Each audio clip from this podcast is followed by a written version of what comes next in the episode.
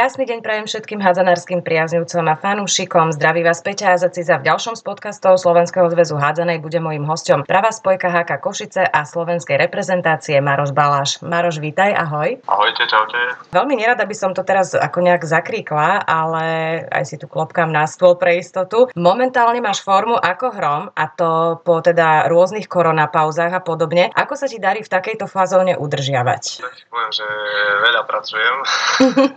Málo trénujem, nemám čas trénovať, si pravdu povedať, takže skôr tak individuálne a neviem, čím to je, že sa mi darí, tak už hrajem tak uvoľnenie, predsa už hrajem na Slovensku, dá sa povedať a skôr takej, skôr preferujem robotu a hádzanú som už na takú druhú koľaj, čiže užívam si to. Čiže nie je to len o tréningu? Nie, nie, určite to nie je len o tréningu. No už v podstate, vieš, trénoval som celý život, tak teraz už len využívam tie skúsenosti, ktoré som naberal počas tých rokov v zahraničí a tak no, čo by som tomu ešte mohol povedať. Užívaš si. Užívam si to a, a hrajem to pre radosť už. Celkovo Košice, teda HK, po uvoľnení tej súťaže nabehli z hurta. 6 zápasov ste neprehrali, v tabulke po piatku ste dokonca boli tretí, potom vás ale preskočili teda Kraus. Čomu pripisuješ túto skvelú šnúru? Tréner nás určite trošku namotivoval a začali sme hrať takú rýchlejšiu hádzanú. Myslím si, že aj všetci chcú zabojať určite o to play-off, hej. To si povedzme na rovinu. Uh-huh. Už na to máme, aj keď uh, sme trošku starší, ale skúsenosti máme, čiže keď chceme sa tam dostať, máme samozrejme aj trošku ľahších superov, lebo ťažkých už máme za sebou, takže už máme z tých takých vyrovnanejších superov a darí sa nám. No, sme radi, že sme vyhrali aj šali. Namotivoval nás vlastne zápas s Poláskou doma, ktorý sme vyhrali, takže odvtedy ideme a ideme si za svojím. Ty si spomínal, že ste tam aj starší, skúsenejší, sú tam teda niektorí aj doplnení. Mne sa ten manšaft, ako je poskladaný, veľmi páči osobne. Funguje to tam medzi vami. Áno, je to super. Pred sezónou vlastne k nám prišiel ešte Vlado Guzi a Matúš Viriňák z uh-huh. konkurenčného Kraus, čiže tak sme doplnili a myslím si, že mužstvo je dobre vyskladané. Odišiel nám akurát brankár Kubublicha počas zimnej prestávky, pretože dostal lepšiu pracovnú pozíciu, takže musí sa venovať tomu na 100%, ale zatiaľ to zvládame s dvoma brankármi a, a myslím si, že je to super. Ty si spomínal, že vlastne z konkurenčného Crows je mňa toto zaujíma, pretože po tom dlhom čase, čo Košice nemali hádzanú extraligovú, tak zrazu sú tu dva kluby. Filip Fabišik teda e, sa mu podarilo založiť e, tento Crows, rozbehnúť to postupy do extraligy a všetky tieto veci. Veľa hráčov sa tam mieša medzi tými vašimi klubmi. Ty si použil slovíčko konkurenčnými. Aké sú vzťahy medzi košickými klubmi, vami, hráčmi? Ste naozaj konkurenti alebo teda tradiční mestskí rivali? Neberiem to osobne tak, pretože so všetkými hráčmi som v podstate vyrastal, čiže v tabulke samozrejme aj v lige sme konkurencia, ale po zápase nemáme problém si dať pivko, čiže sme kamaráti, na ihrisku nie som kamarát s nikým, okrem mojich spoluhráčov samozrejme, takže na ihrisku je to iné, ale, ale mimo ihriska sme v pohode a necítim tam nejakú konkurenciu. Čo sa týka tých prestupov, neviem sa k tomu vyjadriť. Prišli ku nám dvaja hráči, neodišli do druhého klubu žiadny. Je to na hráčoch si myslím a na komunikácii s vedením. Poznáte sa, nie ste teda úplne tradiční mestskí rivali. Čo hovoríš na to, že po rokoch pôstu môžu až dva kluby z Košíc hrať o medaily? Čo to znamená vlastne, že po naozaj dlhých rokoch, ja to Košiciam veľmi prajem, že zrazu až dva kluby môžu hrať o medaily? Ja som rád, že sa darí obidvom klubom. Možno si to rozdáme v semifinále, alebo no asi skôr v semifinále, lebo to tretie miesto, jak to vyzerá. V finále asi nie, ale je to super, no. páči sa mi to a ďalšia výhoda je, že máme o jedného supera viacej z východu, čiže nemusíme toľko cestovať. Ja si pamätám ešte tie, to obdobie, keď ste sa snažili aj vy ako legionári v tom čase vrátiť vlastne Košiciam extraligovú hádzanú. Pamätám si, ako som o tom rozprávala aj s Tomým Urbanom a vlastne všetci, čo ste v tom čase boli vonku. Vždy boli vlastne Košice liahňou reprezentantov. Každá generácia si myslím, že tvorila ju z polovice tá košická légia. Potom vlastne sa zmizlo z extraligovej mapy, boli z toho všetci veľmi nešťastní a sa dosť často aj novinári pýtali, že teda v akom je to štádiu alebo čo sa tu ide diať. Vy v tom čase ste si veľmi prijali, aby sa teda vrátila tá hádzaná, aby ste sa aj vy možno zo zahraničia mali kam raz vrátiť domov. Ako si spomínaš na toto obdobie? Ja si veľmi dobre spomínam to obdobie. Väčšina kvalitných hráčov, ktorí tu vyrastali, tak sa rozprchli po Európe alebo po Slovensku. A Taliaň už nejak nenapredoval a neviem, čomu to pripisovať. Bolo mi to dosť ľúto, že, sa, že to tak dopadlo. Aj skrz financií, aj skrz tej kvality hádzanárov sa to rozpadlo a som rád, že sa to vrátilo, dokonca až dvojnásobne. Uvidíme, ako to bude napredovať, lebo tá práca s mládežou aj teraz sa pozastavila kvôli tej korone, čiže neviem, koľky sa vrátia dorastenci, žiaci a tak ďalej. Čiže uvidíme, kedy sa to rozbehne a dúfam, že ich bude čo najviac a hlavne kvalitných, aby nás mohli nahradiť, pretože už predsa aj v našom klube máme tam dvoch 40 po 30 už máme viacerí tiež, čiže už veľa rokov nepohráme a treba tu mládež, aby nás mal nahradiť. Myslím, že to je aj filozofia, hlavne teda HK Košice ako vášho klubu. Pamätám si, keď som robila rozhovor pred pár mesiacmi s trénerom Liptákom, tak on hovoril, že presne filozofia HK je najmä mládež, najmä deti. Ty sa nechystáš po skončení kariéry, dajme tomu, sa venovať trénerskej profesii, že neskúšaš už teraz, alebo teda stíhaš vôbec a trénovať, dajme tomu, žiakov alebo mladší dorast alebo podobne? Momentálne nestíham. Minulého roku som sa pohral s takou myšlienkou, že budem sa venovať iba hádzanej ako tréner a ako hráč. Avšak proste našiel som si robotu, kde pracujem ešte asi do konca mesiaca. A ešte by som chcel pozdraviť celú kanceláriu, celý office a vedúceho smeny vláda Keblúška za to, že je taký tolerantný voči mne. Keď mi trebalo schváliť nejaké dovolenky alebo niečo také, tak stále mi vyšiel v ústretí. A uberám sa trošku inou cestou lebo idem pracovať do zboru väzenskej justičnej stráže, čiže tam vidím nejakú svoju tú budúcnosť. A možno popri tom, keď uh, budem stíhať, trénovať alebo aspoň vypomáhať klubu, tak určite, že by som rád pomohol osla pri tej jazdanej, takže uvidíme. Nechám, nechám to otvorené. Licenciu na to mám, takže s tým by nebol problém. Venujem sa hádzanej od svojich 10 rokov, čiže určite by mi to chýbalo. S trénerom Martinom Liptákom sa vám cesty počas kariéry neraz spájali, repre Hlohovec, teraz HK.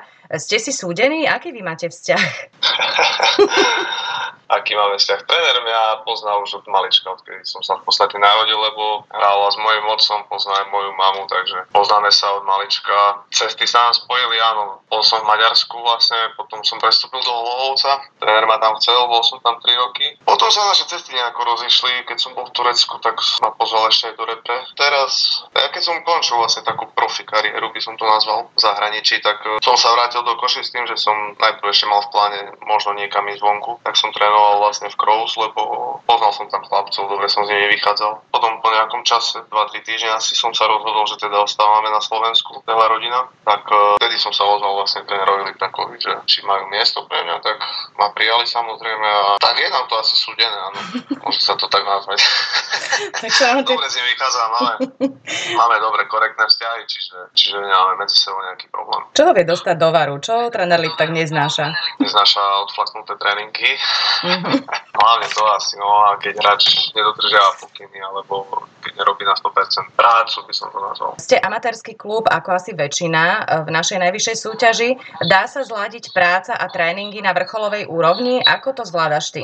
Ja to momentálne zvládam dosť náročne, pretože pracujem, dá sa povedať, že jeden týždeň pracujem do obedu, kedy uh-huh. siam tréningy, ale každý druhý týždeň vlastne pracujem po obedné smeny, kedy robím až do večera do pol 11. Čiže vtedy to nestiam na tréningy a teraz počas korony krízy mi ani vedúci vlastne nevedia výsť stredy, mm-hmm. nakoľko sa nemôžu miešať zmeny. Takže musím to riešiť nejak dovolenkou aspoň raz, dvakrát do týždňa a tak no, je to dosť také náročné. Skôr trénujem do obedu individuálne a aby som sa nejak udržal. Počas korony ste museli trénovať individuálne. Vaša tá košická bývalá partia sa na tréningoch spájala online spolu s tými, čo sú aj v zahraničí. E, aké to boli tréningy? Ako to tam vyzeralo? Ešte videá, čo sme... Tie videá, čo nemajú chybu. To vzniklo takou náhodou, že jasné, sme si volali a že idem si niečo pocvičiť aj on, tak sme spojili náš tréning a sme to dali vlastne na internet a chlapci sa k nám popripájali druhý, tretí deň a tak to vzniklo, že sme v podstate asi také dobre dva mesiace cvičili individuálne a bola to taká aj zábava, aj aj dosť náročné, nakoľko v jednej miestnosti človek si musí presvičiť celé telo, ale mali sme furt nejakú inšpiráciu, každý deň niekto iný vymýšľal tréning, čiže bola to taká zábava. Nastavili sme si to tak, že v podstate každý večer o 6 sme mali tréning ako taká simulácia tréningu v podstate, aby sme mali nejaký režim, takže bolo to fajn. Aký dôležitý je režim, čo sa týka športovca a dodržiavania rôznych tých časov? Predpokladám, že je kľúčový. Človek si na to nejak navykne, že neviem, bežný človek chodí do roboty ráno na 8 a končí o 4. 5. má svoj režim dennodenný, tak určite aj športovci majú, vieš. Mm-hmm. Ráno stane, ide do fitka, dajme tomu, keď nemá tréning, hej, potom si oddychne, naobeduje sa, oddychne si, ide na druhý tréning už s klubom a každý má svoj nejaký režim, tak každý ho má individuálny, áno. Niekto nepotrebuje trénovať a, a môže hrať celé zápasy a niekto proste musí si to vydriť a trénovať aj navyše. E, svojimi výkonmi si si teraz momentálne vypýtal opätovne pozvánku do reprezentácie po nejakom čase, čo sa ja osobne veľmi teším. Čo pre teba znamená možnosť zahrať si na domácom šampionáte, lebo šanca tam veľká je? Veľmi ma ako potešila tá správa. Hej. Trošku mi bolo ľúto, že keď som bol v zahraničí, tak e, veľakrát vlastne ma nepozvali, aj keď som mal dobrú formu, aj európskych pohároch a tak. Aj som volal vlastne Kukovi. Teraz vlastne od 1. marca nastupujem do novej roboty, kde si nemôžem dovoliť hneď prvý týždeň ísť vlastne na reprezentáciu. Takže som mu to aj tak povedal a budem veľmi rád, keď ma neskôr vlastne pozve, aj sme to nechali v podstate otvorené teraz. Tá šanca na Európu, no myslím si, že tam je, no teraz je Tomáš zranený Urban, hej, takže ja som bol v podstate donominovaný na miesto neho, ale keď mi forma vydrží a ešte tie dva roky dokážem pohrať, tak budem rád, keď sa dostanem do nominácie samozrejme. Určite to je taký malý sen každého hádzanára, aby si zahral na domácich majstrovstvách. V hádzanej hovoríme, že uh, ľavá ruka je boží dar. Je výhodou byť takto vzácny? Čo si myslíš o tvrdení, že napríklad ľavák by nemal byť brankár alebo pivot, lebo by to bola škoda? Myslím si, že je to pravda, pretože je strašne málo ľavákov. Uh-huh. Na Slovensku je úplne minimálne, áno. Čiže je tam väčšia šanca dostať sa aj do tej reprezentácie, aj niekde do zahraničia sa presadiť. Čiže ani neviem, či poznám nejakého vzľaváka brankára. A možno by to bolo prekvapujúce. No brankár ani nie, ale ten pivot. V modre nie, jeden Lackovič. No, sa zrazu otočí. No, sa otočí a švihne. No, je, je, je, je. To zaujímavé, no tak človek sa nestretne veľakrát s ľavákom na takej pozícii. Od malička si si uvedomoval, že vlastne tá ľavá ruka ti dáva určitú výhodu na tej pravej strane, lebo v tej hádzanej naozaj tam hrať na pravej strane pravák je dosť náročné? Mm, nejak som si to neuvedomoval. V mladom veku som to nejak neriešil ešte, vieš. Takže až potom vlastne neskôr, no keď som sa dostal ku mužom, tak som cítil, hej, že je to, je to výhoda určite oproti pravákom. Spočiatku v tom prvom zápase, ktorý som komentovala teraz, e, myslím, našu extraligu, som ťa automaticky hľadala na spojke, ale v tej vašej úzkej hale si bol zašitý na krídle, čo som si všimla trošku neskôr. Musím povedať, že oba posty zvládaš rovnako dobre, na ktorom sa ty osobne cítiš istejšie. Tak už momentálne na tom krídle samozrejme. Už Vážne? som sa vrátil na Slovensku tým, že už, že už iba tak si dohrajem, vieš, uh-huh. hadzanu a vyvarovať sa zraneniam, aby som sa mohol venovať práci, čiže na tom krídle je menšie riziko nejakého úrazu aj skrz mojich zranení predchádzajúcich, takže tam sa teraz cítim istejšie, ale nemám samozrejme problém zahrať aj na spojke. A ja rád tam aj ťuknem, ale vieš, máme dvoch ľavákov v mústve v podstate, keď nerátam e, mladého dorastenca ešte Filipa. A ten druhý ľavák, Maťo Tani, má 2 m 10, no predstav si, ako by to vyzeralo, keby on bol na krídle a ja na spojke. Tak sme sa toto dohodli aj s trénerom, že ja vlastne pohrám na krídle, keby náhodou Maťovi Dani mu nešlo na spojke, tak ho viem zas zaskočiť. Teraz ho tam zaskakuje výborne Matúš Riňák, nevidím v tom problém. No, mne sa páči, aj keď ty si tam obídeš, e, zabehneš a spoza bráňacej dvojky pekne z výskoku to tam zavesíš, takže toto je určite aj tvoja výhoda, že, že vieš zahrať oba posty. Zúbuje, že by som to mohol častejšie robiť. mohol, dobre to vyzerá. Zas potom to bude, ja budem dávať góly, chlapci Hrával si v maďarských kluboch Seget, Pler, Budapeš, aj v Turecku či Grécku. E, kde si bol ty osobne najspokojnejší a aký to bol pocit vrátiť sa potom po tých rokoch na Slovensko? Čo sa týka hádzanej, kde som bol najspokojnejší, tak uh-huh. určite v Segede Maďarskom. A koľko to bol taký pre mňa obrovský skok z Košíc do mústva, ktoré hraje Ligu majstrov, áno. Tam sa mi vlastne až otvorili oči, že čo je to hádzaná, jak sa má trénovať poctivo aj všetko okolo toho. Ale čo sa týka života, tak to určite bol ten posledný rok v Atenách, keď som žil. Tam to bolo najlepšie, aj tam som povedal, že tam vlastne chcem ukončiť takú profi kariéru, lebo už lepšie mesto alebo klub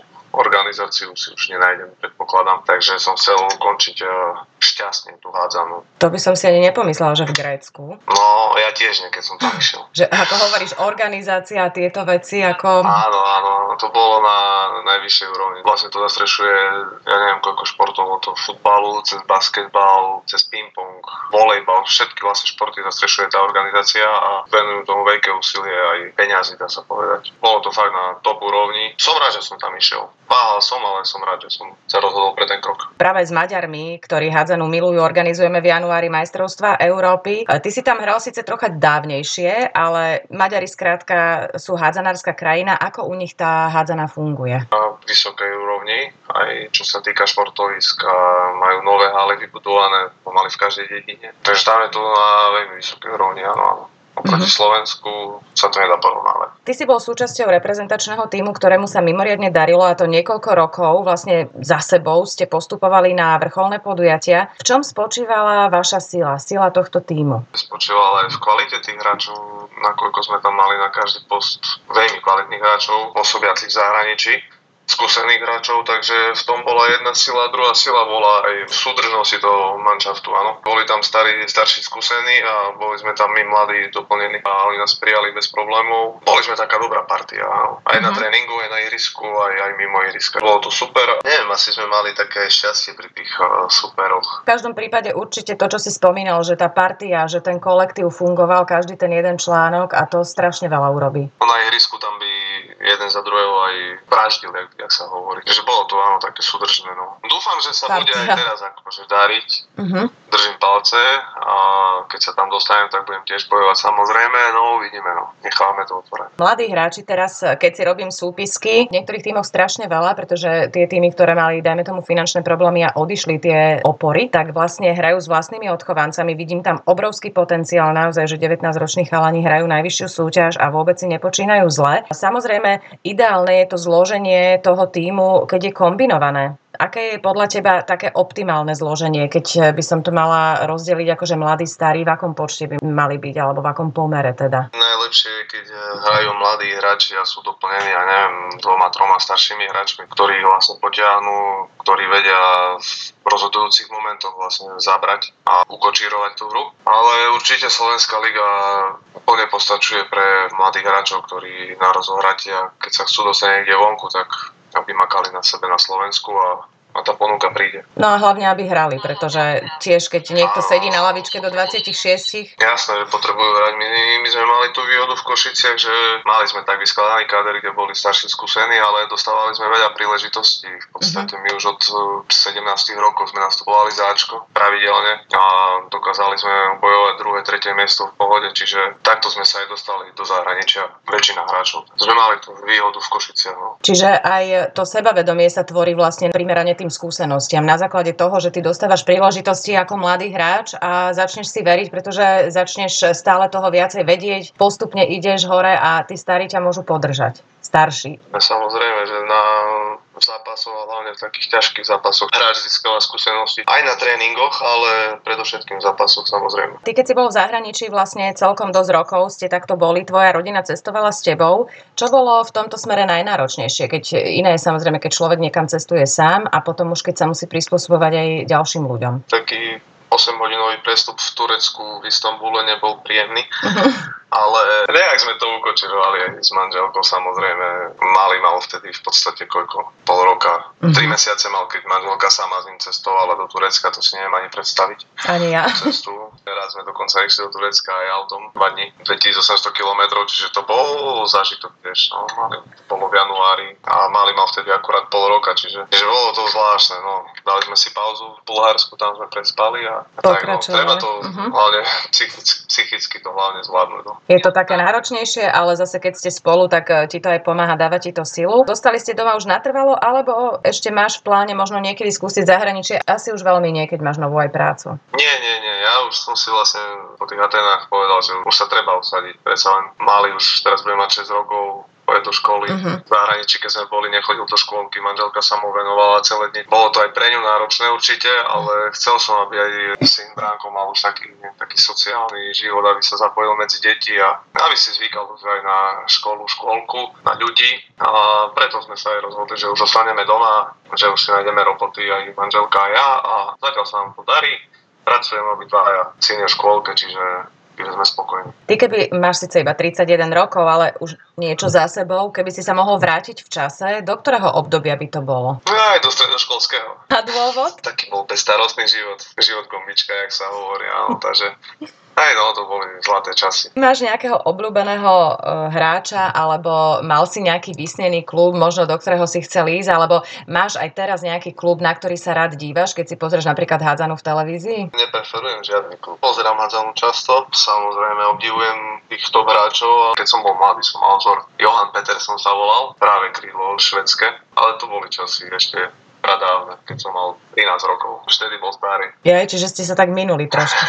hej, hej, hej, no, hral, hral v Kili. Tak on bol môj taký vzor, ale a odvtedy nie, nie, nie. A zo slovenských hráčov? Hral som s Ferom Šulcom napríklad v Stegede. A to bol, to bol Drič, ten, ten ostal ale pol hodinu, tri štvrte po tréningu ešte, aby si jazal medzi cymbalom. On sa mi páčil, ako maká na sebe a ako sa venuje vlastne tej jazdanej. Aj on ma dosť v Segede tak, tak tlačil do tej jazdanej aj do tých medicínbalov, aby som makal na sebe. Tak aj Ferry bol taký správny chlap. Z tohto hľadiska dá sa povedať, že teda aj nejaké také vzory, ktoré majú mladí hráči, ty si hovoril vlastne o nejakom zahraničnom, ale keď napríklad majú možnosť trénovať s niekým takýmto starším, príde nejaký 17-18 ročný chalan do týmu mužského a tam e, proste tumidalský pekár a takíto hráči. Čo to môže pre takého mladého chlapca znamenať, že môže osobne s takýmito hráčmi si zatrénovať a zahrať v jednom týme? My keď sme boli mladí a sme mali takú možnosť hrať so známejšími hráčmi, tak e, to bola pre nás čest. A dneska, keď prídeš na tréning, tak e, niektorí sa tí mladí aj nepozdravia, alebo aj nevedia tvoje meno, čiže je to dosť také náročné aj pre nás, aby si ich ty nejak motivoval k tomu. Aj.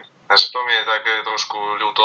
A neviem, my sme sa pýtali tých skúsenejších hráčov, no nech nám poradia toto. Teraz mi to chýba. Chýba mi to od tých hráčov takéto chcenie. Nevidím to od nich, že by, že by chceli. No proste nejak sa viac venovať tomu športu. Minulo sme sa rozprávali o týchto veciach s Myšom Baranom, ktorý vlastne má na starosti kadetov a on tiež vravel, že je síce super, že 18-ročný hráč môže hrať extraligu a získavať vlastne skúsenosti v totálne ostrých zápasoch, ale na druhej strane e, v našej generácii kde nás bolo strašne veľa a o to miesto bolo treba bojovať a na začiatku tí mladí chlapci chodili aj dva roky s týmom a nosili tam lopty, nedostali ani 5 minút. Že na druhej strane tiež je možno lepšie musieť si niečo zaslúžiť, musieť si niečo vybojovať a úplne inak by potom k tomu pristupovali. Jasné, jasné. Chyba mi tam taká pokora v tej mládeži. Tréneri ako robia čo môžu, ale taká je doba dnešná. My to neviem, či my to zmeníme, no necháme sa prekvapiť. Maroš, ty máš nejaký najbližší plán alebo ešte nesplnený sen napríklad? Nemusí to byť len čo sa týka hádzanej. Napríklad tá Európa by ma veľmi potešila, nakoľko som